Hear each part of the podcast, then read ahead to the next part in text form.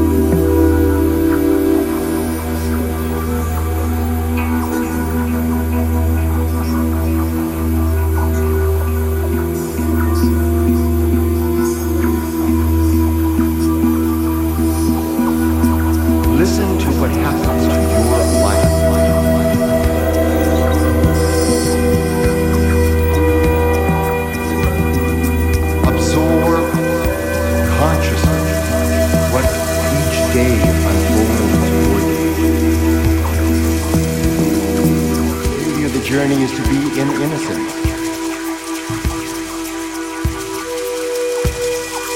There is much growing that does have to happen, but allow your enjoyment of life and let the fulfillment and experience be of great teaching for you. Our journeys are to be continuous, and the learning is to be continuous.